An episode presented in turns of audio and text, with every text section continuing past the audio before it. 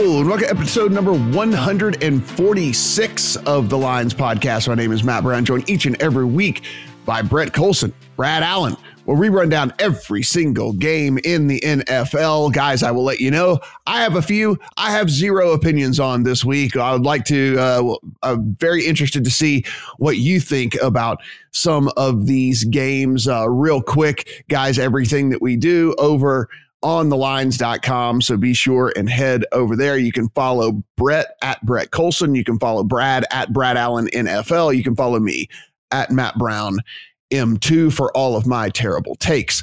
Uh, let's kick things off on Thursday, uh, real quick. Coming out of Thursday, Brett, changes your opinion at all on any on either team, or did everything go kind of as planned for you?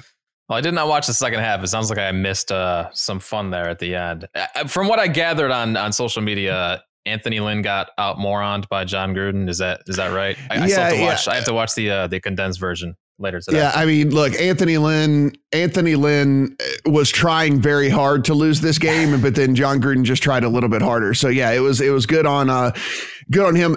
Justin Herbert. If you watch the first half, then you will mm-hmm. know why they ran the ball at all. Why they ran the ball even un time is beyond me. Whenever Herbert was literally completing passes at will against this beat up, uh, against this beat up defense that had, was missing five starters, yet Anthony Lynn decided to continue to pound the ball into the line like for 1.4 yards an attempt in the first half i was just i was dying guys i was i was dying but uh Brad, I can only imagine uh, Herbert ends up 22 of 32 for uh, 314 yards in this game. I assume this uh, locks up. It was already a lock, but that this locks up rookie of the year, right? Uh, yeah, it has to be. Um, I mean, my key takeaway was I, I cannot back the Chargers this year, unfortunately. Like they, Lynn just restricts them to two downs. You know, it's the first down run for yeah. one yard, and then if it's fourth and less, like fourth and four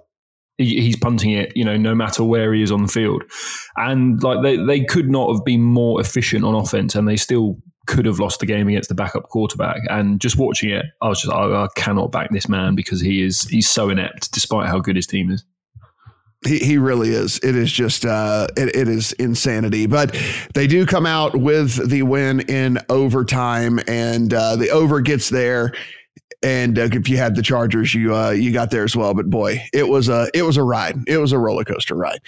Um, all right, so let's talk Saturday football, shall we? Let's talk uh, Buffalo Bills and the Denver Broncos. Brett, every time we talk about the Bills, we start with you even though I'm a bigger Bills fan than you are this year, I have been stumping for this team over and over and over again. And here we are, a Saturday game. It's a ma- uh, it is going to be a marquee matchup, despite the fact that the opponent is not very good because everybody is going to be watching. It's a standalone game on a Saturday. Um, you look at what we're what we're getting out of the Bills. We're not going to get John Brown back. It looks like they're going to wait one more week to have him back at, back on the field. That being said, Gabriel Davis has stepped up to be a nice little third option there. Uh, Cole Beasley as the number two option has worked out so far. And of course, Steph Diggs is just going absolutely bananas every single time he steps on the field. The Bills don't run a ton. When they do run, it's more of a change of pace type thing. It seems like uh, it seems like McDermott and Daboll have figured out how to make this team tick, and I I really do just expect this to uh, to keep on happening here this week. Uh, I will let everybody know I have a Saturday teaser of epic proportions. Oh. Like this is a a Bills Packers teaser on Saturday will dictate how my entire weekend goes. Um, Brett, how do you think this uh, six point spread right now looks to you? I'm a little surprised it hasn't gotten closer to seven, given all the Bills support right now. There are a lot of names on this Broncos injury report. Uh, although it does look like they will have some of these key players on the offensive side of the ball uh, available on Saturday, and that's going to be important when you're facing a Bills team that is difficult to stop and tries to get into a track meet with you. One predictive, uh, one predictive metric I like to look at every week is red zone scoring.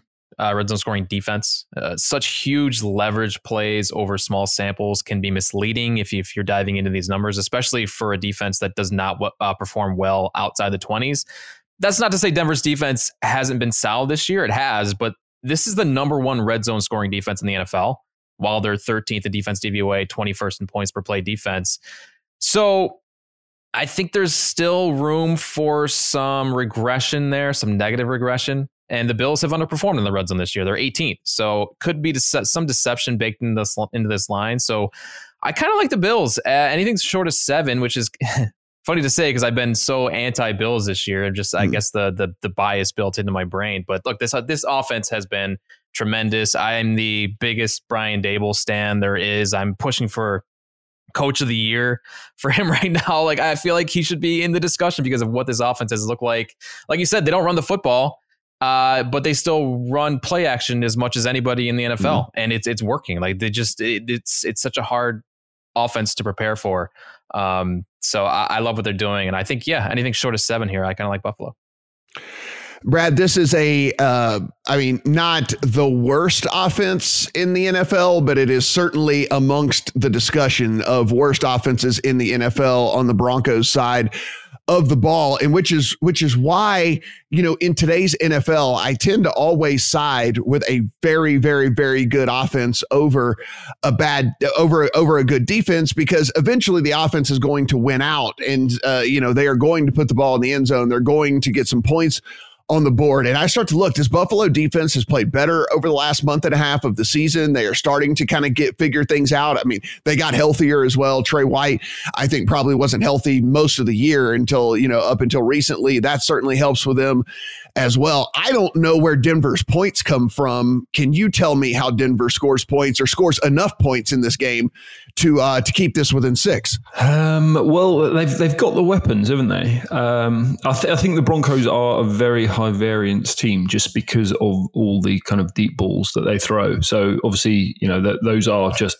variable plays. Sometimes you hit them. Well, most of the time this season they haven't hit them. They've been bad at them. Uh, but when they do hit them, they can. You know, he, he went for like ten yards an attempt last week uh, without his left tackle and, and with Fant leaving early. So they can do it. It's just quite hard to predict when they're going to do it. Um, so yeah, I'm not really sure. The, the thing I'm most confident about here is the Bills scoring points. Um, mm-hmm. As you say, A, it's smart scheme. I've got them number one in early down success rate for the entire season now. Um, Allen's he's a, he's a top 10 quarterback PFF grade, top five passing unit by EPA. So they're, they're, they're excellent. And what they'll do here, I imagine, is the Broncos are down four cornerbacks here. So I think they're going to come out yeah. four wide and just pass 80% of the time. Um, and I would imagine they go up and down the field. So I guess the question is how how you want to play it. I, I would probably it, on on the handicap would definitely lean the Bills way minus six. I think it is currently.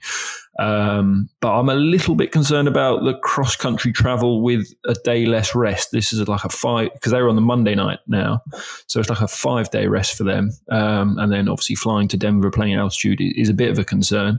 So I'll probably prefer the over 49 because I, I do mm-hmm. think that we get enough YOLO balls with all these weapons from um, yeah. from Lock that we, we, score points, or or you stick with the Bills team total around 28. Um, so th- yeah, that's how I'm playing it. Probably those, those overs.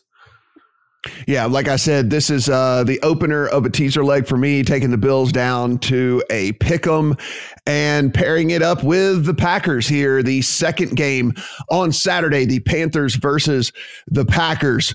Eight and a half is our spread right now in favor of the Packers. 51 and a half is the total that we are looking at. You can find an eight over at PointsBet right now. So this thing is actually moving the other direction. At FanDuel, you can find a seven and a half if you want to. So there is a a whole point difference between DraftKings and FanDuel. The Panthers getting support. And Brad, this is kind of opposite of what we have seen so far this year. People tend to react or overreact, I should say, to news and uh, especially the casual better. And when they saw that, uh, you know, when the news came out that Christian McCaffrey is not going to play this week, I actually thought the number either would stay the same or go the other way. I certainly did not think the number would start going uh, the, uh, the the opposite direction, which is pretty interesting because that's not how it's worked so far this year. People have this like weird 18 hour delay on news and then they act on news and then it's and even though the news has been out there the whole time but um, yeah no no christian mccaffrey this week sitting seven and a half at uh at fanduel eight and a half over at DraftKings, what do you think, Panthers and Packers? I think I quite like points. So, I mean, just on the offensive side of the ball with the Packers first, they're number one in Football Outsiders past DVOA, number one in PFF offense grade, going up against 28th ranked Panthers defense. Um, I, I, can't see much pressure coming with the Packers got the best offensive line in the league. So we like Packers points. Um, and then I, I, guess I probably quite like Panthers points coming back the other way. Um, this, this total stuck around 51 and a half a week. Um, they're getting DJ Moore back this week. Um, now, the way I prefer to play is probably the first half over um, because I think the the Carolina offense is better than Bridgewater, and I feel like earlier in the game we get more of the script, um, and then later in the game we get more of kind of the raw talent of the quarterback. And, and Bridgewater's twenty fifth graded uh, PFF quarterback, whereas the offense itself is is fourteenth in in PFF grade. So I like the first half over. Um, and then the other nugget I would add to that is um, TruMedia expected points added model. Um, the Packers have been the best in the entire NFL on opening drives this year in um, adding expected points. So, yeah, I think first half around 25 and a half, 25, you can probably get. Uh, I quite like that over. Brett, uh, both teams pretty good on the injury report outside of uh, McCaffrey. Uh, looks like there are some questionables on the Panther side, most notably Russell Okung, but I think he, uh, as of yesterday, was kind of looking at least like possibly he was going to give this thing a go. So uh, both both teams pretty good on the injury report. Nothing to really really worry about. Um, so depending on which way you want to go with this, do you like the seven and a half or do you like the eight and a half? What do you think about the uh, the Panthers and the Packers? Yeah, Carolina's lost seven games in a row, so it's interesting to see this moving toward Carolina. I I do see this as a spot to buy back on them, uh, getting a lot of mm-hmm. points uh, in a spot where they should be able to produce offense against a team that really struggles defending through the air. And like Brad said, Carolina gets his top receiver back this week, and DJ Moore. They seemed to be okay last week without Moore, but you add that weapon, uh, obviously a, a huge change in what they can do offensively. So I, I like Carolina north of seven. If you can get eight and a half, that, that looks pretty good too. Um, not a game I would play, but if you're if you're looking for action on Saturday and and a spot to to bet here, I, I would need Carolina. Yeah, I uh again I have the uh I have this as a teaser leg. Again, I love love love getting the Packers down to under a field goal in this situation. Look, um they're all NFL players. We talk about this a million times, but there are very big things at play here for the Packers, which is the number one seed in the NFC. I do not think we have to worry about a letdown here. I do not think we have to worry about a look ahead. I do not think we have to worry about them taking their foot off of the gas in this at all because of everything that's at stake here. Of course, we know there's only one buy in the NFL this year, and uh, the Packers currently hold that buy, and that is going to be very, very important, and they're going to want to hold on to that. So uh, I'm not worried about that at all. The other the other thing here, I'm looking at the uh, I'm looking at the player props, and even though it is ridiculously high, Davante Adams is set at 87 yards. I am still playing over on 87 yards on Davante Adams. All that guy does is go out and get 100 yards receiving every single time he steps on the field. Um, he is the number six receiver in the NFL after missing two games. He is only 106 yards behind Travis Kelce, who is a leading receiver in the NFL, and he missed two whole games. That's how much uh, Davante Adams get used in this offense or whatever. So another way I would go about playing this as well is uh, is looking at him on that. But uh, both, like I said, Saturday teaser leg for me, guys, Bills and the Packers, and hopefully that kicks things off really nicely for me for the weekend. Let's talk Bears and the Vikings. Brett, it is a three and a half point spread in favor of the Vikings. The total coming in at 46 and a half, depending on where you go about uh, getting this game. You are looking at one that may be on the move because there is a lot of juice currently right now out there, at least at FanDuel. We're looking uh, very, very heavily juiced on the Bears, and that thing might be heading to a flat three. It is a flat three over at PointsBet. So the three, three and a half, depending on where you want to go. And again, a total of 46. A good Bears defense that has really shown up pretty much most weeks for this team. A horrible offense, and uh, a Vikings team that is about as middle of the road as it comes. What do you think about this one? Been trying to figure out what happened last week that caused this to move three points off the look ahead to a key number. Like this was minus six when it opened last week at FanDuel. Now we're looking at three. Yeah, Chicago blew out Houston and the Vikings lost, but that's a huge move. Uh, and just just a month ago, the Vikings went into Chicago outdoors and beat the Bears by six. Now the team with the far better offense returns home inside of a dome. Uh, so I I think there's there's some some value built into the Vikings at this number. Uh, my play is the under, though. I like the under quite a bit. Neither of these teams seem to have any interest in scoring a lot of points every week, which is baffling because Minnesota is actually built to score a lot of points with with these playmakers. They're still operating at the 28th fastest pace, and they apparently hate to throw the football, especially when they're ahead. I guess that's what you get when you have a defensive minded coach. Uh, so I like the under 46 and a half. And I, yeah, I lean Minnesota uh, at the number. I think the market is over adjusting for what happened last week. I capped this game at Minnesota minus three and a half. So uh, I think there, I think there is some value with three. Yeah, I like the three as well on Minnesota. Again, we kind of go back to what I asked, uh, and I'm gonna Brad. I'm gonna ask you again. Um, when I asked you this about the Broncos a little bit earlier, Tell me how the Bears score. I understand that this is a very bad, um, that, well, not very bad, that it is not not a great Minnesota defense by any stretch of the imagination, but this team just cannot move the ball with any consistency whatsoever. And I think Minnesota has enough to where they will stop them more than they get stopped. Um, I think an ugly game, probably a field goal game, which is why this one wouldn't make uh, my card here. If this somehow got to two and a half, maybe I would come in on the Vikings, but um, seems like a dirty, ugly, like 20 to 17 type game to me. What say you? Yeah, I'm probably in agreement with you two. Um, you know, I, I, think like Evan Silva was doing the rounds this week saying how he loves the over here. Um, I think there's a little bit of, of recency bias in that. Um, do, I mean, the Bears, I think that, so they're sixth in EPA added on offense over the last three weeks, but they have faced the Texans and the Lions, who are two of right. two of the bottom two defenses in the NFL, probably. Right. Um, and I think Zimmer is, you know, I think he's smart enough to confuse Trubisky. Their their rookie cornerbacks are playing a little bit, little bit better. Cameron Dantzler is, is one of the one of the best graded rookies in the league the last few weeks.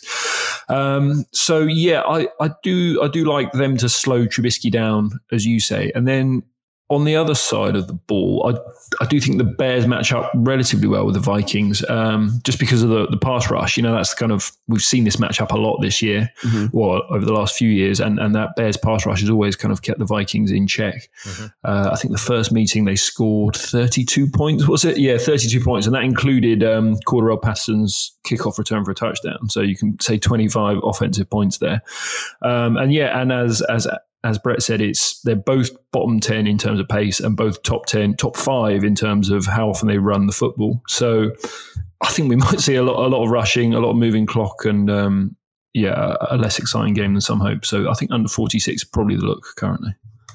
Yep, that's the way I would look at this one again. If it does hit two and a half, you could interest me. I don't know if it'll move that far, but uh, that would be the interest level for me in this one.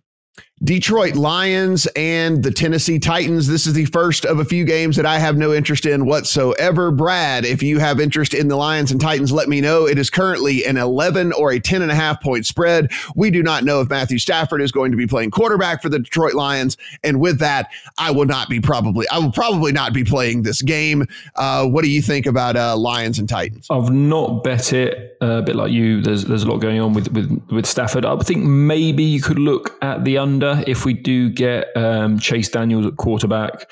The Titans want to give Derrick Henry about 200 carries so he gets to 2,000 yards. Um, so it, they might just grind out and the Lions might not be able to move the ball. But yeah, I, I'm not involved. Uh, Brett, uh, yeah, I mean, look, the only thing I can say is, yeah, take the over on Henry carries in this game. That's about like, that's about yeah. the only thing. Like, yeah. we, we know that that's going to happen, but that's outside of that, uh, not a lot of interest for me in this one. Yeah, Tennessee uh, tends to pummel bad teams on the ground in positive game script. This this definitely feels like one of those spots. So Henry could see 30 plus carries here. Yeah, that, and and look, like like Brad said, there is something about getting him to that two thousand yard mark if they can, and so I, I imagine they will try to do that if at all possible. Houston Texans and the Indianapolis Colts. This is sitting seven and a half right now. It is a 51 total at DraftKings. It is a 50 and a half total over at FanDuel. Again, I don't play too many key numbers and totals very often, but 51 is the one that I do actually uh, try try to either avoid or get to depending on whatever we're at. So the difference between 50 and a half and 51 to me actually does make a little bit of a difference. So be sure and shop around, as we say always. Uh, make sure you're getting the best number on this. So um, Brett, this is a Indianapolis team that to me, and I think that it bears out even just the advanced metrics. If you look over the over the last about month of the season, seems like on the offensive side of the ball is finally starting to figure things out. This is a team that we've talked about all year long on this podcast. We've all said, "Hey, look, a pretty good defense, but the offense is is pretty boring and can't really get anything going, and that's really tough to back a team that you don't know." What you're going to get? Well, I mean, you know, uh, the the bye week came and went. The uh, they figured out maybe something with T.Y. Hilton. He has emerged over the last month as someone who's actually contributing to this team. And I think this Colts team is a, is a, is a pretty well rounded, pretty well balanced team at this juncture. But are they worthy of a touchdown and a hook over the Texans? Yeah, for a while I was afraid of laying big numbers with Philip Rivers in this offense, but they have definitely opened it up a bit more. We're seeing more of these skill players like T.Y. Hilton, Jonathan Taylor uh, you've got two teams going in opposite directions here. So, like, I do understand why this is now up to a full touchdown after opening at six on the look ahead last week. Um, we're also seeing a very different Texans team, uh, a very different yeah. Texans offense without Will Fuller on the field. They can that cannot be ignored when capping these games because it completely changes the way Watson and this offense operates when you remove what they do best. Uh, you know, wide receivers do matter, and as good as Watson is, like if if guys can't separate and get open, uh, he's limited in what he can do. So, I, I, guess I'm leaning the Colts here. If you can get seven, I just I, I think this this season is dust for for Houston. They have nothing left to play for. Yeah, Brandin Cooks isn't even guaranteed to go right. in this one as well. And so, even more pain at the wide receiver position for this Texans team, whose offense really did uh, last week look like, you know, it had evaporated into absolutely nothing. Um, Brad, what do you like about this? Uh, what do you like about this Colts team that you're seeing over the last month here? And do you think that translates into a you know a, a touchdown win here over this Texans team. If you want the seven, I think you can hold out and get the seven guys. It's probably going to be going back to seven, and you don't have to lay the hook here because um, uh, there's a it's a juice seven and a half at most of these books. Yeah, I think uh, I think Indy have turned into an over team, haven't they? So just over yeah. the last uh, over the last five weeks, they're sixth last in the NFL in success rate allowed, and then meanwhile, as you say, the offense has, has got a lot better. Uh, it might be a, but Rivers getting used to kind of the scheme, the system, you know, without much off without much off-season practice. Uh, T.Y. Hilton's got better, as you said. Jonathan Taylor's worked out what he's doing. Michael Pittman's come on. So they're, they're suddenly clicking there. I think all the tight ends are healthy as well. Um, and there's absolutely no reason they're not going to continue going nuts here, I don't think. Um, so we know a couple of weeks ago, um, uh, what was his name? Courtney Roby, the, yeah, the cornerback, they lost him uh, Houston did, and since then they've given up 8.1 yards per pass attempt in both games, um, 30 plus in both games, I think. And there's and they've simply lost more players since then. Lost their yeah. lost their safety Justin Reid last week. Lost their nose tackle Brandon Dunn to the IR. So I just think Indianapolis are going up and down this field. So I like the first half over best. I think um, again we get we get the Frank Reich script, which is one of the very best in the NFL. Um, and then Houston, yeah, they were terrible last week, but the Brandin Cooks injury on the day of the game, I think that was huge. You know, he wasn't expected to be out till that morning, and then suddenly Keke Coutee's your, your top target. Akins dropped that touchdown pass in the sun that, that cost us an over um, that I was watching. So, right. so they're not as bad as they were last week. And obviously, when these two played two weeks ago, the Texans were right there on the two when they got a bad snap and fumbled it. Um, so they they can move the ball on this defense, which, as I say, is is playing worse in recent weeks.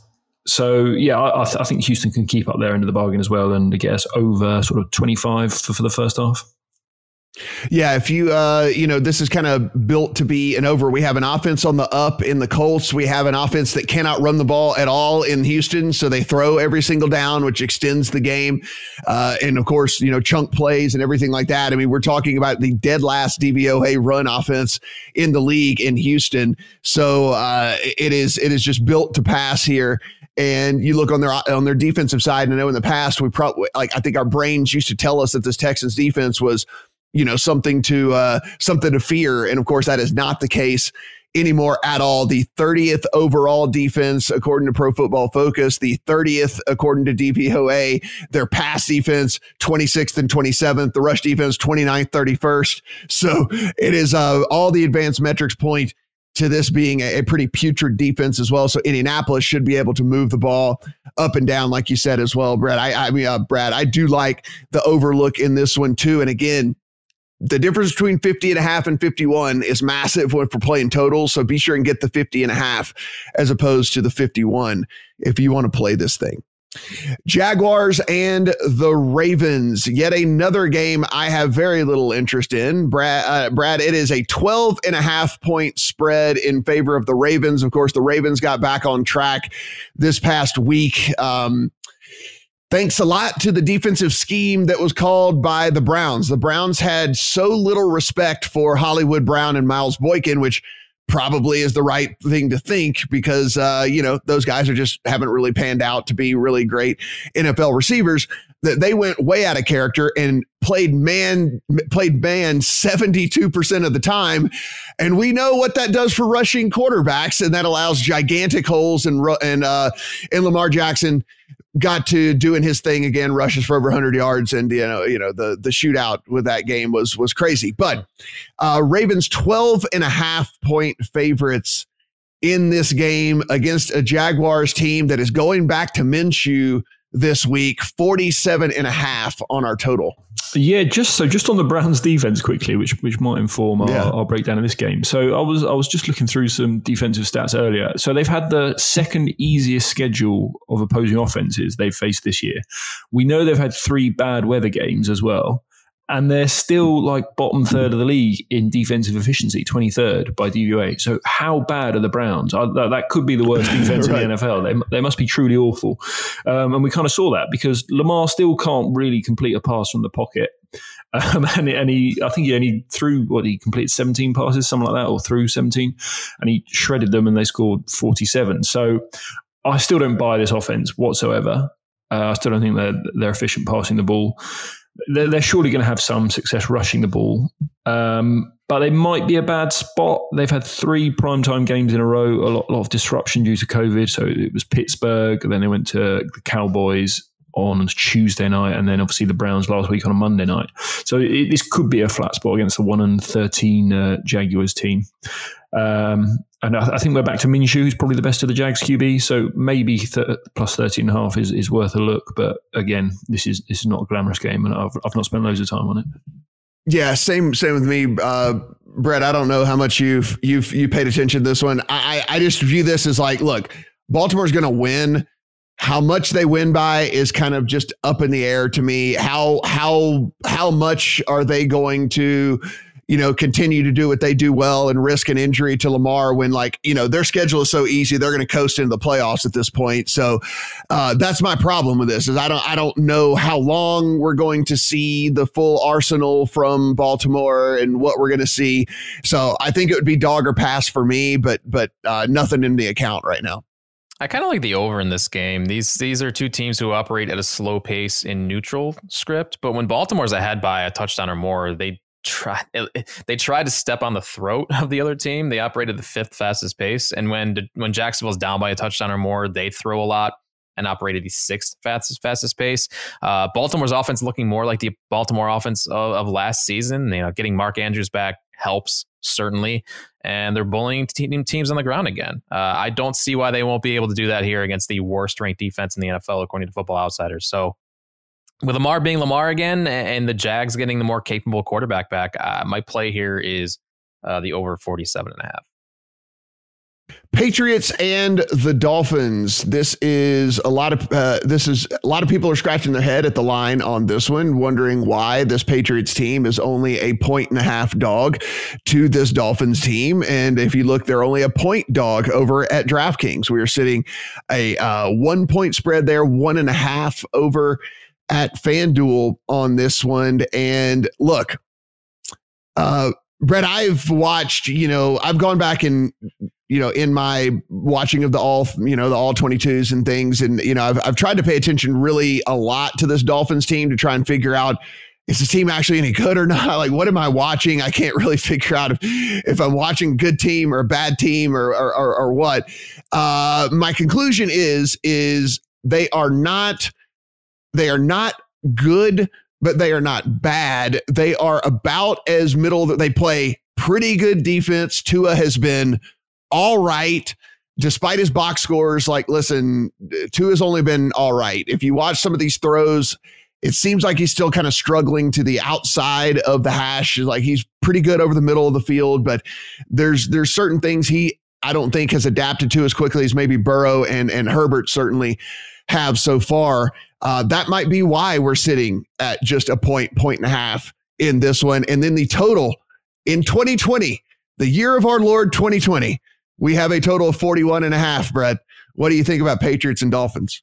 Yeah, this is a matchup of two teams who have overperformed versus their metrics this season. And a lot of that has to do with coaching, I think, but like you can't ignore some of these mind-boggling wins in which these two offenses were just abysmal. Uh, I did like what I saw out of Tua last week, but that most of that came in negative script, where the game was mm-hmm. mostly out of reach in the fourth quarter.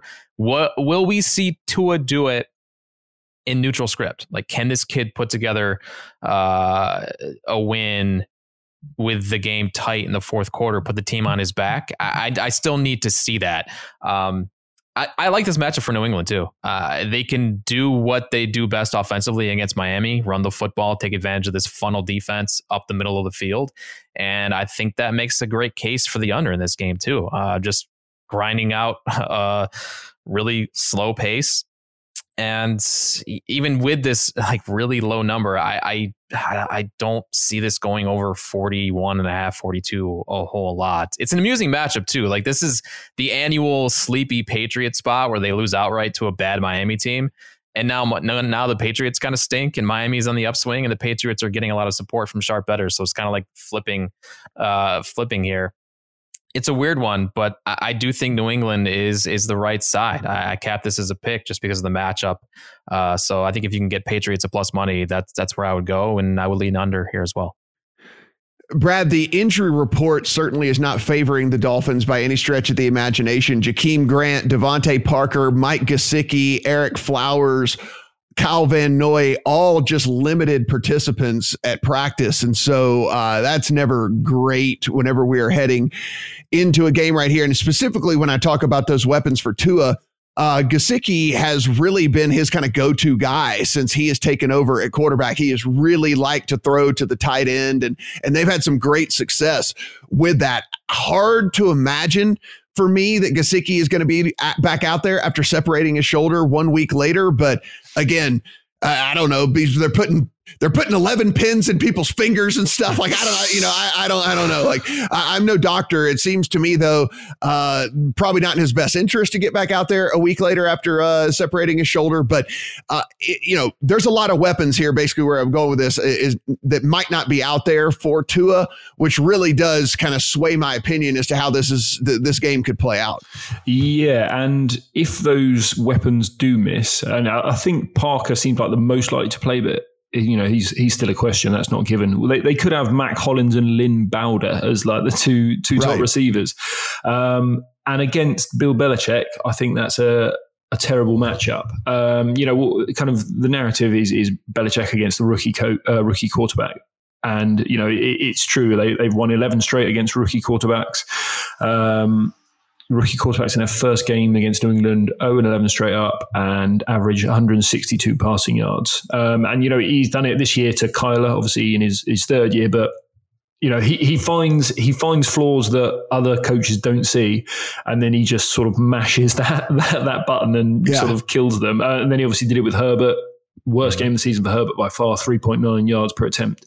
And, you know, we see how good that offense is in, in other situations. So I really don't think the Dolphins going to be moving the ball.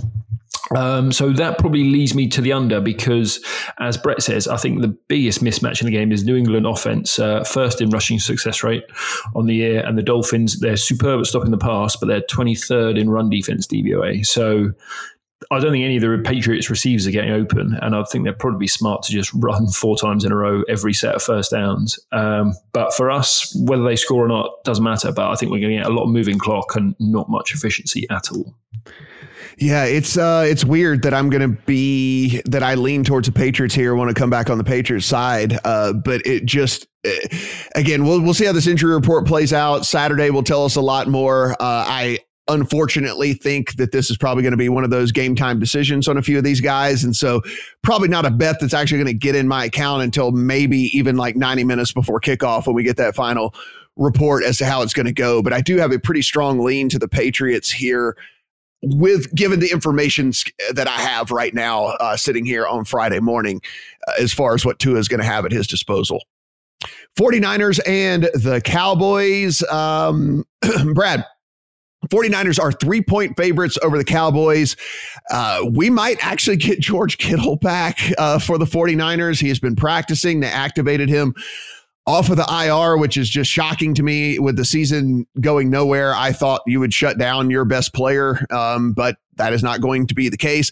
Uh, Deebo Samuel, that, uh, that being said, is not going to be out there for the 49ers. So it'll be Aiyuk kind of stepping in as the de facto number one wideout with, uh, with uh, this with this offense and the Cowboys. You know w- what is there to say about the Cowboys at this point? I mean Zeke seems to be banged up, uh, but he says he's going to play uh, lifeless pretty much is the only way I can explain this Cowboys team. I didn't spend a lot of time. I'll be perfectly honest, guys. I didn't spend a lot of time with this game because I don't want to watch this game. Like I don't, I, I don't want to bet this game because I don't want to have to watch this game. Uh, Brad, what do you think about three points on uh, 49ers and Cowboys? Um, I like another first half angle here, again with the, the Shanahan script. And I think the biggest mismatch here is is Shanahan and, and that run game and, and what he's going to cook up against um, this, this Cowboys defense. You know, Sh- Shanahan's famous for finding a defensive player and then just putting them in a blender and just going after them game after game. And I think Jaylon Smith, uh, middle linebacker for the Cowboys, like he can barely change direction at the best of times. So I think if you, if anyone does watch that game, I think they're going to see a lot of Jaylon Smith running in the wrong direction and a lot of hmm. Raheem Mostert or Jeff Wilson um, just shooting upfield for 25 yards.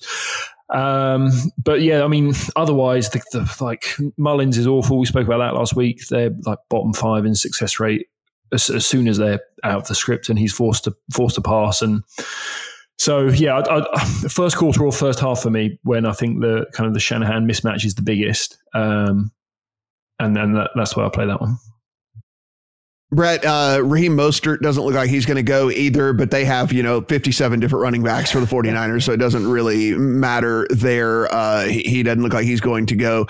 Uh, the secondary for the Cowboys, not that it was good ever, but they have been they've been playing with just a rotating cast of guys out there. Finally, looks like they might actually get back to the to the guys that they expected to be out there for them this season. Looks like Trevon Diggs and Chidobe Awuzie and, and Anthony Brown are all going to be uh, active in this one. So don't know if that sways your opinion at all.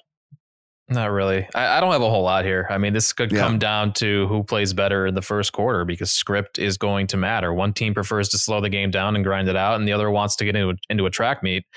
So he who controls the flow of this game is probably going to win. I thought I thought this was a fair number, so I don't really have a lean uh, on a side. I can't predict what's going to happen here. Seahawks and the football team. And Brett, this would have been a much more fun game for me if it looked like Alex Smith was going to go for the football team. Um, Dwayne Haskins taking all of the reps. They have not ruled out, uh, I should say, they've not ruled out Alex Smith, and they are quote unquote hopeful that he is going to play. But this number has moved in favor of the Seahawks because uh, it looks like again, it looks like Alex Smith is not going to be able to go. This was sitting at five and a half just 24 hours ago, all the way to six and a half now in favor of the Seahawks, a total of 44 and a half. And look, this Washington defense amongst the very, very best in all of the NFL. This is one of those defenses where I think, you know, I, I I'm definitely guilty of it is not putting them in the same breath as some of the other elite defenses, the Saints and the Steelers or whatever uh, out, that are out there, but they deserve to be in that breath for sure. I mean, when we're talking about number four overall DVOA, number four overall PFF, they're number two against the pass DVOA, number three against the pass, according to Pro Football Focus. Their tackling grades high, their pass rush win rate is up in the top five, yards per play, yards per pass. I mean, just about everything you can look for, early down success. They are right there with everybody else. And so, you know, I think they're going to give Seattle trouble, and and and I think they're certainly going to disrupt. The problem is is we've seen the Dwayne Haskins story play out, right? I mean, we've seen this guy start. The offense does not function with him under center. So it's very hard for me to back football team here, even though, you know, in other circumstances, I think I probably would have tried to. Yeah, the question here is how many more points is Alex Smith worth than Dwayne Haskins? I I don't really know. I mean, this offense has definitely been more efficient with Smith under center, but a lot of people are pointing to these Washington wins and not giving enough credit to Chase Young and this defense. And this is not a great matchup for Seattle. Like the Hawks are 24th in pressure allowed, 30th in adjusted sack rate. Russ is going to be running for his life a lot in this game. And like you said, this this Washington defense has has been tremendous. My bold take on this game is that Washington might actually be better off with Haskins in this specific matchup. The Hawks feed on running games with these elite linebackers, and Alex Smith, as we know, just love to dump it off and rely on these running backs to to make plays in space. With Haskins, they might open it up more and, and get Terry McLaurin some extra looks, take advantage of some of the speed they have on the outside. Uh, then they have a lot of speed on this offense. So I, I think that's kind of my angle here is that the that the YOLO factor might work in their benefit. Yeah, maybe a little yeah. bit. So that's why I'm kind of leaning Washington now that this line has moved two points.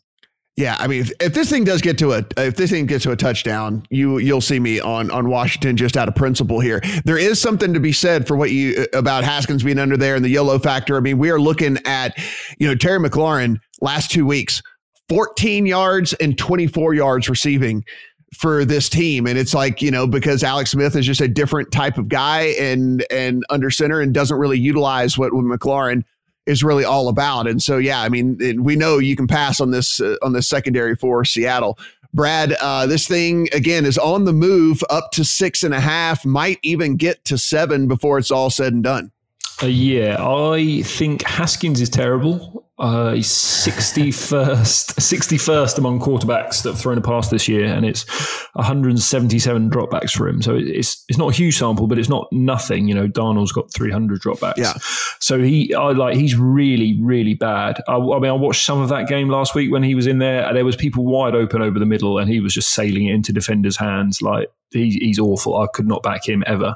Um, when the Seahawks got the ball, I agree with Brett that it's a horrible matchup for us. Obviously, he likes dropping back. He likes to hold on to the ball. He likes his deep balls, and this is probably the best defensive line in the NFL. They've got a banged up right tackle who who may play. He might be hurt. You know, he started last week and then left early. Um, so it's either a, a hobbled right tackle um, or his backup. So that's not good for us either. My other concern is that the football team defense is, although, as I say, very, very good on, on the front end, uh, it might not be as good as the hype it's getting, just because the last four weeks when they've been on this sort of mad tear, they've faced like three backup quarterbacks. Uh, they faced the Bengals and Burrow got injured early, although they did injure him, so they might get some credit for that. Um, they faced uh, the Niners last week with Mullens in there. Um, they faced Ben Roethlisberger, or the, the corpse of Ben Roethlisberger. So they are, they are very very good, but none of them is Russell Wilson. So that that's that one's a bit tough for me to to handicap because I think they will pressure him and will sack him a lot, but I think he also gets his plays as well. Um, so throw it all together. My favourite bet might be the under 44. As I say, I don't think Haskins is moving anyone anywhere. Um, and I think Russ could be a, a, bit less efficient than usual. Uh, and as we've spoken about before, they're, they're, running the ball on early downs again um, because Carroll wants to uh, establish the run because he's a moron as well. So under yes. 44 for, for me would be the look currently.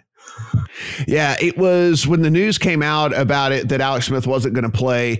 I was trying to get on the Seahawks before it had gotten to six. I mean, six has become a much more key number for me. And I don't know about you guys uh, when it comes to handicapping with as many extra points that get missed these days and as many times as these coaches are going for two and, you know, and rightfully so in a lot of occasions, but, uh, you know, they're going for two a lot. And, uh, six now has moved into something that I actually value fairly high. And so when it moved off the five and a half onto six, that was something that, that kind of kept me off of this one. If it were to move to the full touchdown, maybe you could find me uh, a small play on Washington. But I expect them, like I said, I, I, do expect this defense to give Seattle trouble. I do not expect Seattle to have uh, a field day or anything like that, uh, scoring some points. But I just very hard for me. I've like I said, I've seen the Dwayne Haskins story play out. I've seen this time and time again. I know how this movie ends, and it's pain whenever you're holding a ticket for the Washington football team. So uh, that's probably probably not going to end up there unless I can get a full touchdown in this thing. Buccaneers and the Falcons, the Bucks, after their bye week, came back last week. Offense not necessarily sharp, but we did see that defense kind of start to look a little bit more like we saw in the first eight weeks of the season. And that was going to be my biggest question with this Bucks team was what were they going to look like coming out of this bye from a defensive standpoint, not necessarily from an offensive standpoint, because the defense was really what was keeping them in in a, in a lot of these games and uh, you know winning games even for them early in early, early on in the season. It looked like that either they were wearing down or t- uh, teams had figured out what their scheme was on defense, something like that, and and they were not having near the success leading up to that bye. They came out looked a little bit more like their old self, and um, mainly when I look at this, Brad, it's just. Uh, you know the bucks uh, tom brady's shot man like i mean i don't know what i don't know what else to say like if he has all day to stand in there he can still rifle like a, a, an eight yard pass or an 11 yard pass but outside of that, he just doesn't make the throws anymore. And it just it's it's very hard for me to back this Bucks team with big numbers when you know when I know Tom Brady's a quarterback here. I guess the other thing on the Falcon side of the ball, Julio Jones is not a lock to go in this one. Of course, he sat last week as well, so that could play into how people uh, view the handicap of this one as well. Six points, was, 49 and a half on the total. He was just ruled out actually just now ruled out. Okay, there it is. So no Julio. Um, so yeah, I mean there are significant splits without Julio. If we start there, um, so just over the last month since the Falcons bye, uh, where he's been in and out of the lineup, ineffective because of that hamstring. Um, they've been second last in the NFL in in success rate. So. You know that Matt Ryan looks shot over over his last four games. He's got four touchdown passes and seven turnovers, so they're not moving the ball at all. And I don't really see why they would move the ball here. The Bucks, the Bucks defense has been up and down all year. Obviously, early in the year after they smashed up the Packers, everyone thought they were you know the 2002 Bucks. Um, and then obviously the last month they've they've looked bad as well but I think they're getting back to the good unit. They get Jamel Dean, the cornerback. He's he's good. He's mm-hmm. he's coming back, and they faced one of the top five toughest um, schedules here on defense. So I, I, think I think they're very well set up here to to shut down the Falcons. And then the other side of the ball, I'll probably agree with you, Matt. That Brady's washed. Uh, last week, he you know all the time in the world to sit in that pocket and he's just not that efficient anymore. Whether it's the scheme or whatever, whatever it is, yeah. they're not moving the ball that well. And I think you ally that with the Falcons' defensive improvement as well. Uh, since week six, they're giving up 20 points a game, um, sixth in EPA per play allowed in, in neutral game scripts, and ninth in success rate. So at 49 or 49 and a half, where this sits currently, I think there's a bit of juice in the under. Brett, this is, uh, you know, like I said, there are a couple of throws that Brady still makes and, and still looks like, you know, Brady of 10 years ago. But outside of that, it's it's pretty evident, right? And I think that's why this offense is so incredibly clunky because they are limited in what kind of plays they can actually run because of how limited Tom Brady is right now. Um, it's just it's. I, I, can't. It's hard for me to. I want to back Tampa here, especially now that you're telling me Julio's not going to play for Atlanta. A bad off, uh, like uh, Atlanta's offense has not been good, as Brad mentioned, over the last month and a half of the season, as it is anyway. And they're certainly not better when Julio is not out there. It seems like you a place that you want to back Tampa, but it's just so hard when you know what you're getting in, in Brady these days. Yeah, we're going into week 15 and I still don't know who this Bucks team is. Like I watch this offense every week and all I see is a team that leaves points on the field because of a terrible quarterback. But then I look at the metrics and they're telling a different story. Fifth offense DVOA, sixth passing offense DVOA, fifth in pass offense grade. I mean, what? What, I know. What what am I missing here? Like if that's the case and this offense really is good, they should be able to just walk all over this Falcons team. And yeah. and maybe that's why this line moved three points off the look ahead. It's five and a half. Look ahead was two and a half here. Uh, but there has been a lot of pushback on Atlanta in the market. When it gets to six, people are buying. People are buying that, and it's getting back to five and a half. So I, I, I don't really know what to make of this game. I mean, the Bucks should be able to punish this one-dimensional offense uh, that is now likely to be without several key players, including Julio. But which Bucks offense is going to show which which Bucks offense is going to show up? Like we've seen very different versions this season. So I I don't know what to do with this. Yeah, I you know. I probably won't if you are prone to playing teasers. You know, uh, maybe you just. Uh, I don't think the Bucks lose this game. I'll put it that way. Like I don't think they lose, but do they win by touchdown becomes the the concern for me. Maybe you just want to tease this thing down to a pick 'em. Um, if you like another game to pair it up with, you can take a six point teaser down to where the Bucks only have to win this game. I do think they win.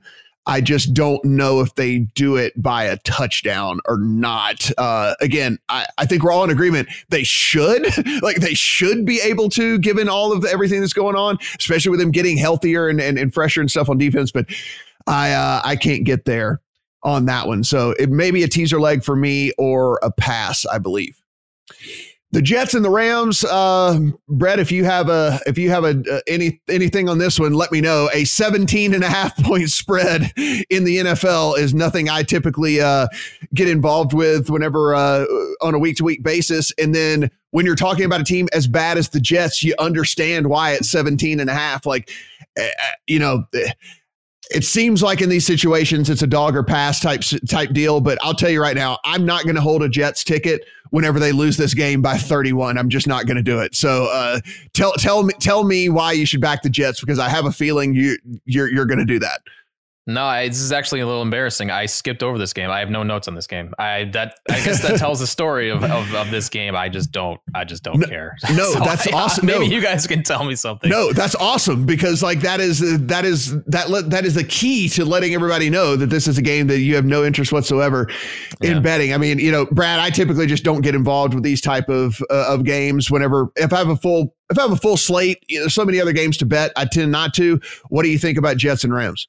The angle I liked was another another script angle here. So the Jets are surprisingly good. They, I think they've scored seven straight opening drive points. Um, a, a, lot of times it's field goal because you know they're still terrible. But it's similar with McVay as well. Obviously, they have a very good um, scheme. So I I don't mind first quarter over, or if you're an in play bettor, wait for those two drives out of the way, and then bet under 47 and a half if it's mm-hmm. you know if it's seven three or something. Because as soon as the Rams get a good lead, they will shut this down in the second half. They will just run, run, run, run, run, run, milk clock, and you know you might see like a 10 0 second half.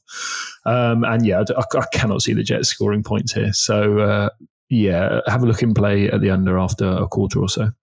If that's yeah, the that's, script, then doesn't that play into the hands of the Jets, who are actually good at stopping the run? Like, how are the Rams going to cover 17 if they're just running the ball every every first second down in the like late in the third fourth quarter? Strip sacks, pick sixes, yeah. short fields, like I, you know. I don't know. I don't know. Do, do they like care? Said, do, do, they care about this game as well? They've just got smashed right. in Seattle, flied, ha- fly back, flied home. Like I don't know if they care at all.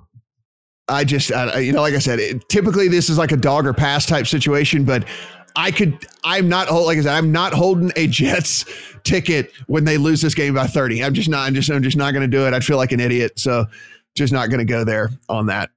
Uh, Eagles and Cardinals. This is one of the more interesting games of the week. Of course, the Eagles coming off of Jalen Hurts' first start where he looked pretty good. They came out with a different offense that, um, you know, seemed to take the Saints by uh, surprise, which I was surprised about myself because I figured that the Eagles were going to come, you know, feature a more run heavy quarterback run type uh, type offense with Hurts Because if not, why put him in there? I mean, you might as well just stick with with Carson Wentz. But uh, they enter this one as six and a half point dogs, Brett, and uh, the Cardinals. You know, we've been questioning, and I think now a lot of people are questioning the true health of of uh, Kyler Murray. And I think, uh, you know, I'm starting to hear that narrative a little bit more because of some of the throws he's missing, some of the decisions that he's making that he wasn't making earlier on in the in the season. So um, a lot of points for them to try and cover against an Eagles defense that I think, if we're being fair, has has shown up pretty much all season. Like they they they can't overcome the ineptitude of the offense by any stretch, but the the Eagles defense has not just been completely, you know, whitewashed really in any of these games. I think they've shown up and played pretty well. Uh, six and a half as we sit right now. Yeah, the defense has been fine, but look at this secondary right now. Like Avonte Maddox out, Rodney McLeod yeah. out, Darius Slay trending toward out. He's in concussion protocol. Uh, so this if if Kyler can make throws against this triage Philly secondary, he's gonna do whatever he wants back there. And on the other side of the ball, I guess I'm just taking a stand against Jalen Hurts here. Uh, I'm, I'm, I'm, I'm, selling like last week, 18 carries for 106 yards on the ground. Uh, so much of that was in positive script. Like they, I want I need to see him playing from behind, and then I think we're going to see a different Jalen Hurts uh, this week versus last week when he's actually forced to make throws downfield. So I yeah, the, the Kyler the Kyler thing is a concern. He was a little more mobile last week, which I like. Mm-hmm. He ran 15 times, uh, 13 times. He ran only 15 in his previous three games combined. So I like that uh, part of it. They are letting him get out and, and do what he does best. Uh, so I, I think because of what this Philly secondary looks like, and because Kyler's had a little more time to heal, I'm I'm on Arizona here, short of a touchdown. Uh, Brad, listen, what we've seen too with these, you know, teams that make these quarterback switches, the first start for the guy when there's no tape on him whatsoever, uh, you know, we've seen some success with these guys. And Jalen Hurts bringing a different element to this offense uh, certainly looked, like I said, for whatever reason, to take the Saints by surprise. I mean, they just, that first half of that game looked like they were completely befuddled as to what was going on in that game. Um, but we do have a week of tape now, and we do have a week to prepare for what Jalen Hurts brings to the table. And while this Cardinals offense has not been, I mean, defense has not been good by any stretch of the imagination, it hasn't been terrible and actually has played a little bit better over the last month of the season as well. Do you think this is a welcome to the NFL type situation for Hurts, or do you think that they can keep this thing close? Yeah, on your last point, I feel a bit like the Cardinals defense are kind of the perfect NFL defense. A, a, good team will beat them, and a, they can shut down bad teams like the Cowboys or, or like the Giants last week. Um, and I think of is so. I think Hurts is probably being overrated. So as you say, he had the element of surprise, but he was quite bad at passing the ball. His passing grade was forty point nine, so that was that would have been the second lowest grade by PFF of an Eagles quarterback this year. Um, and then just, just reading through some film reviews, it was basically a lot I'm just going to quote. I think this is from for the win. Uh, the the passing game plan was basic with a lot of day one installs, so four verts mesh. Um, Saints busted a lot of coverages. The throwing game was not pretty. Hurts missed a wide open Jalen Reagor. Uh, besides that, there weren't even many deep passing attempts. So it, it's basically it sounds like they've just gone for a high school offense, four verts and a lot of runs, a lot of RPOs, and, and it caught the Saints off guard and they busted a few coverages, which I don't think we can really assume is going to happen again this week. Um, so, so how, how have I bet this? When it opened, I thought, oh, six and a half is too big. then, so I bet that, but looked into Hurts sounds like he wasn't as impressive as perhaps the box score looked. And then the Eagles' defensive injuries, as Brett went through, is is scary. And now I think I'm fully flipped. I think um, Cardinals you can get minus six, and I think that actually is the bet here. Chiefs and the Saints in what is uh, pretty much the only good game of the week. Uh, like, like, this is a garbage week in the NFL as far as matchups. Thank goodness there's betting because if there wasn't, this would be a, this would be a week that a lot of people would be taking off. Um, the lowest spread of the week as well. It is now down to two and a half in some Brees spots. In, by the way. Yeah, Brees is going to play for the Saints, which is uh, which is quite interesting. Is did anything come out about Michael Thomas though? Because he missed practice on Thursday, which was not part of his typical routine, which I think is uh, which I think is a little interesting in in that. But um, uh, two and a half or three right now favored are the Chiefs. A total of 52 and a half in this one. Um, Brad, when we look at this Chiefs team, don't get me wrong, they're amazing, but they're really only amazing at one thing, but they're just so good at it that they continue to win games. But they're really, really, really good at passing the ball. And then outside of that, the rest of this team, they can't run. The defense is only okay. They don't really get a lot of, I mean, like there, there's a lot of, there are a lot of warts on this team, but it almost gets overlooked because of the Mahomes, Tyreek Hill, Travis Kelce factor. But outside of passing the ball, this is kind of a middle of the road team. So uh, I understand. I think a lot of people probably would be looking at that spread going, how in the hell are they only a two and a half or three point favorite over this Saints team? And it's because, well, you know, one bad game passing the ball. And I think this Chiefs team is a little vulnerable. Yeah, I mean, it just so happens the thing they're best at is is the most important thing in, yeah. in the modern NFL. So that so they're good, but they're missing. They could be missing their top three tackles this week. Um, Eric Fisher, Mike Remmers, both didn't practice, and obviously right tackle Mitchell Schwartz is already on injured reserve. So that could be big because the Saints are good up front. They've got three good pass rushers, and they they can cover behind it as well. So that that's a bit of an unknown because if like earlier in the year, you know, I thought the Chiefs wouldn't be able to block the Ravens, but they did so much motion, so much window dressing, so much trick plays, so many trick plays that it kind of didn't matter. And I wonder, you know, this is kind of a test of how how good is Reid if if they literally mm. can't block the Saints, which I think is a realistic chance because they're going to have an undrafted rookie and a guy who's never played a snap potentially at both tackles against a good pass rush. Like, h- how good is Mahomes? How good is Reid? And I, I don't really know the answer. Um, and then on the other side, Brees. I, I, I think is arguably a downgrade. Like, how, how good is he going to be off a month of no practice with like he had 11 broken ribs and that was about was yeah. that four weeks ago? Yeah punctured lung. He, he's old. He's, he's 42 i think yeah. 43 so a good few hits on him as well could could make a big difference here. You, you know that that offense is so based on rhythm that surely if he's if he's not crisp then it's going to slow down as well. So maybe the under is worth a look as well. Um, obviously there, there's a lot of late breaking stuff going on here literally in the last half hour Brees playing. So I, I haven't bet it and i don't have a strong opinion yet but there could be issues for both offenses.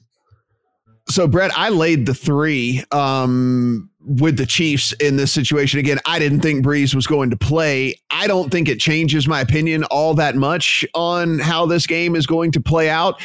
At the end of the day, um, this this Saints offense is a little clunky as well, right? Like they, uh, with Brees back under center, it also changes a whole lot of what they do, right? I mean, this is going to be now so now Alvin Kamara becomes relevant again. And what, you know, like all of the dump offs, all the underneath stuff, all of those different things.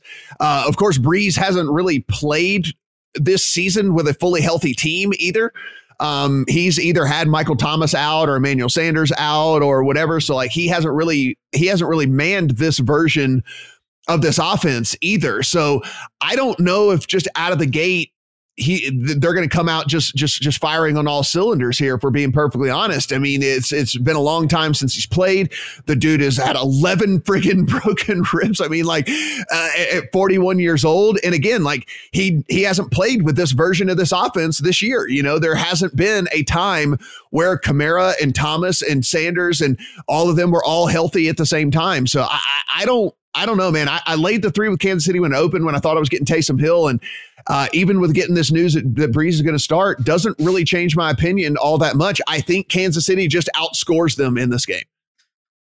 Yeah, I would actually like the Saints more in this matchup with Taysom at quarterback mm-hmm. because one, you're getting a better number, and two, you're facing a KC team that does not defend the run well. Like the Chiefs are, the Chiefs built this defense to stop a Drew Brees offense, not stop a Taysom Hill offense. So I think if mm-hmm. Taysom's mm-hmm. under center, that gives the Saints an advantage. Eh, so I mm wonder how much Taysom we do see in this matchup because they have been pretty efficient with him under center, and, I can see them wanting to run the football here and keep Mahomes off the field as much as possible.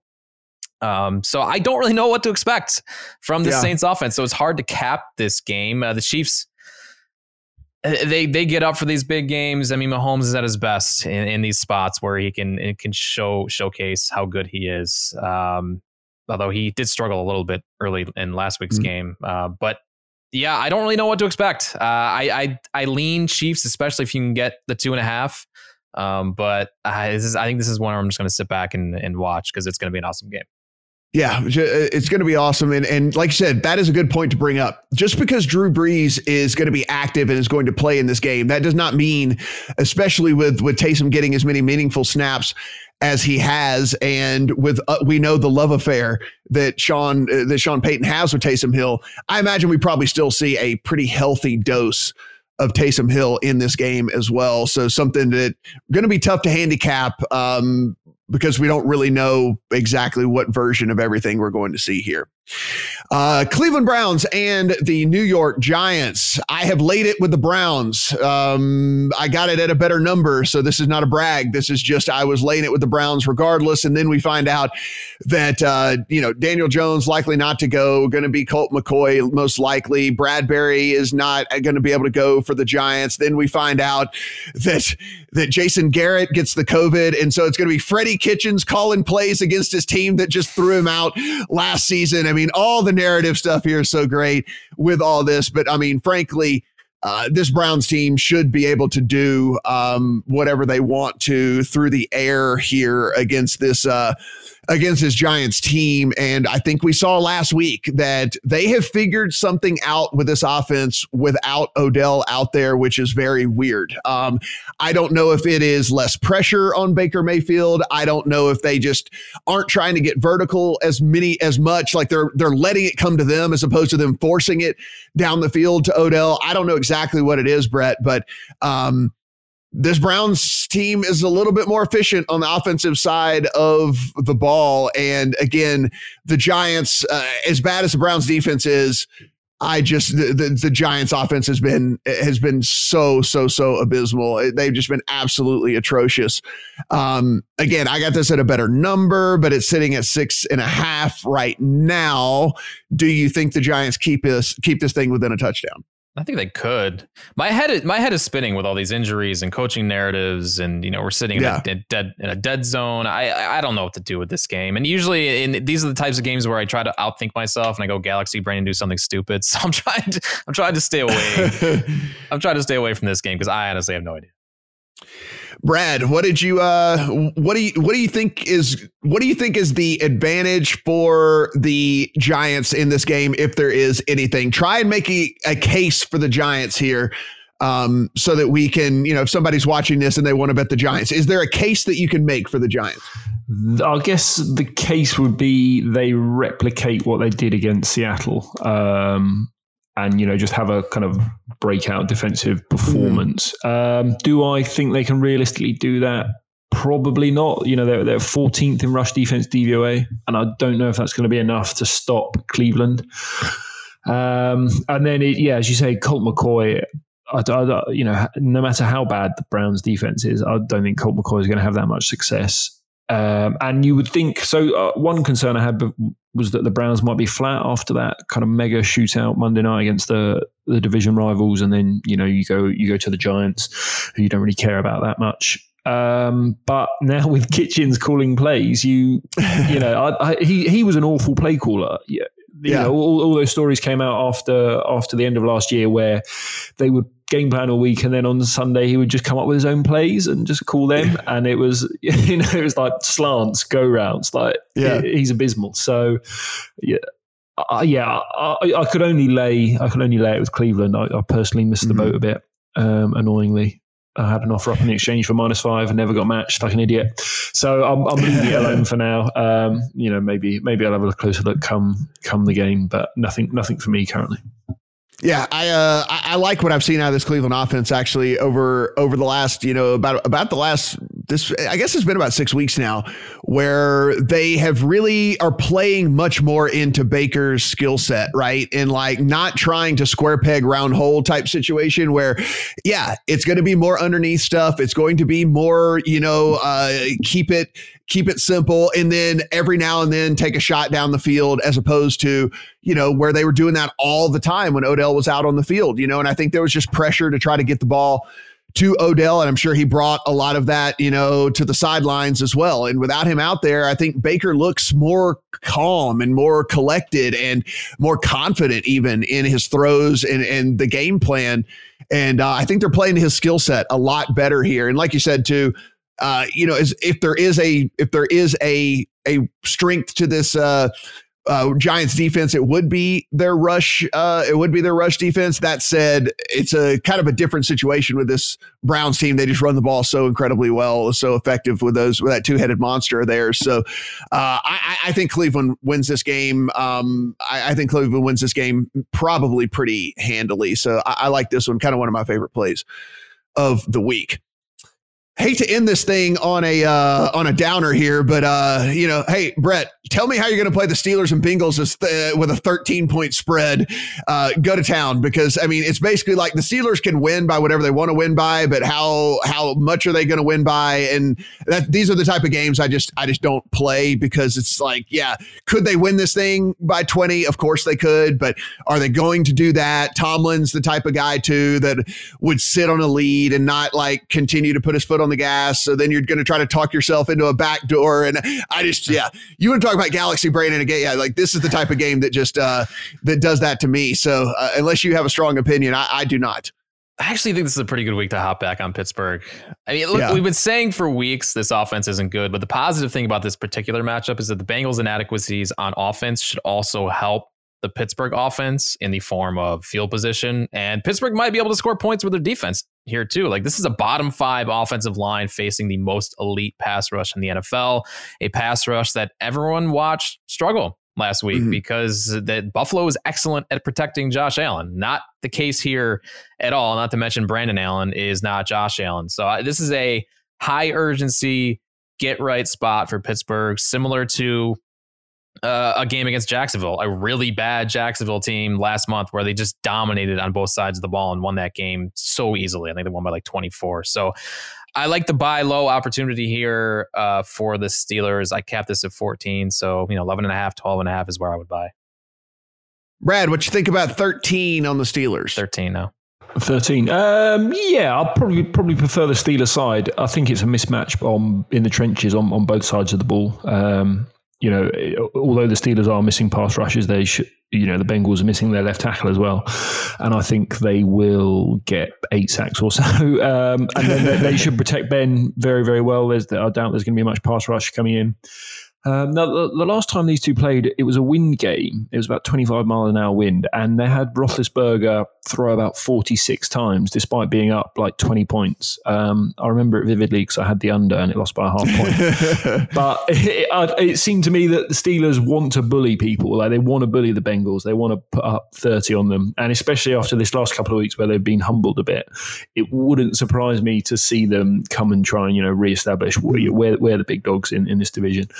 Um, so I could only lay it. You, you could you couldn't take 13 points with, with this right. quarterback against this defense. I think you'd be nuts. Um, and a defensive touchdown is is is in the in the sky somewhere. Yeah, that's uh that's my plate as well. It's like typically on these big ones, I'm like, oh, it's either a dog or or pass. I, there's no way I could take the dog here. It's like I, it's either you lay it or you or you just move on. And uh, it's Monday night, so you're to watch the game anyway. Unfortunately, you're to watch the game as it is anyway. So maybe you're uh, maybe you have some action on this one way or the other. Uh, guys, as always, written breakdowns over at the lines and play picks. So be sure and head over there and take uh, take in all of the written goodness that is at these. And, and listen, we had talked about this time and time again. These lines they vary. We talk about the different totals. We talk about the different juice that's involved. So be sure and have multiple outs in your in your arsenal here, and you can do that at the lines as well. Just click on your state and you'll find all of the best places that you can sign up for uh, for a sports book inside your state because again, get the best odds, get the best juice, get the right numbers, do all that. It's going to help you make more money. If you want to follow Brett at Brett Colson, if you want to follow Brad at Brad Allen NFL, if you want to follow me at Matt Brown M2. For Brad, for Brett, I'm Matt. Talk to you guys next week.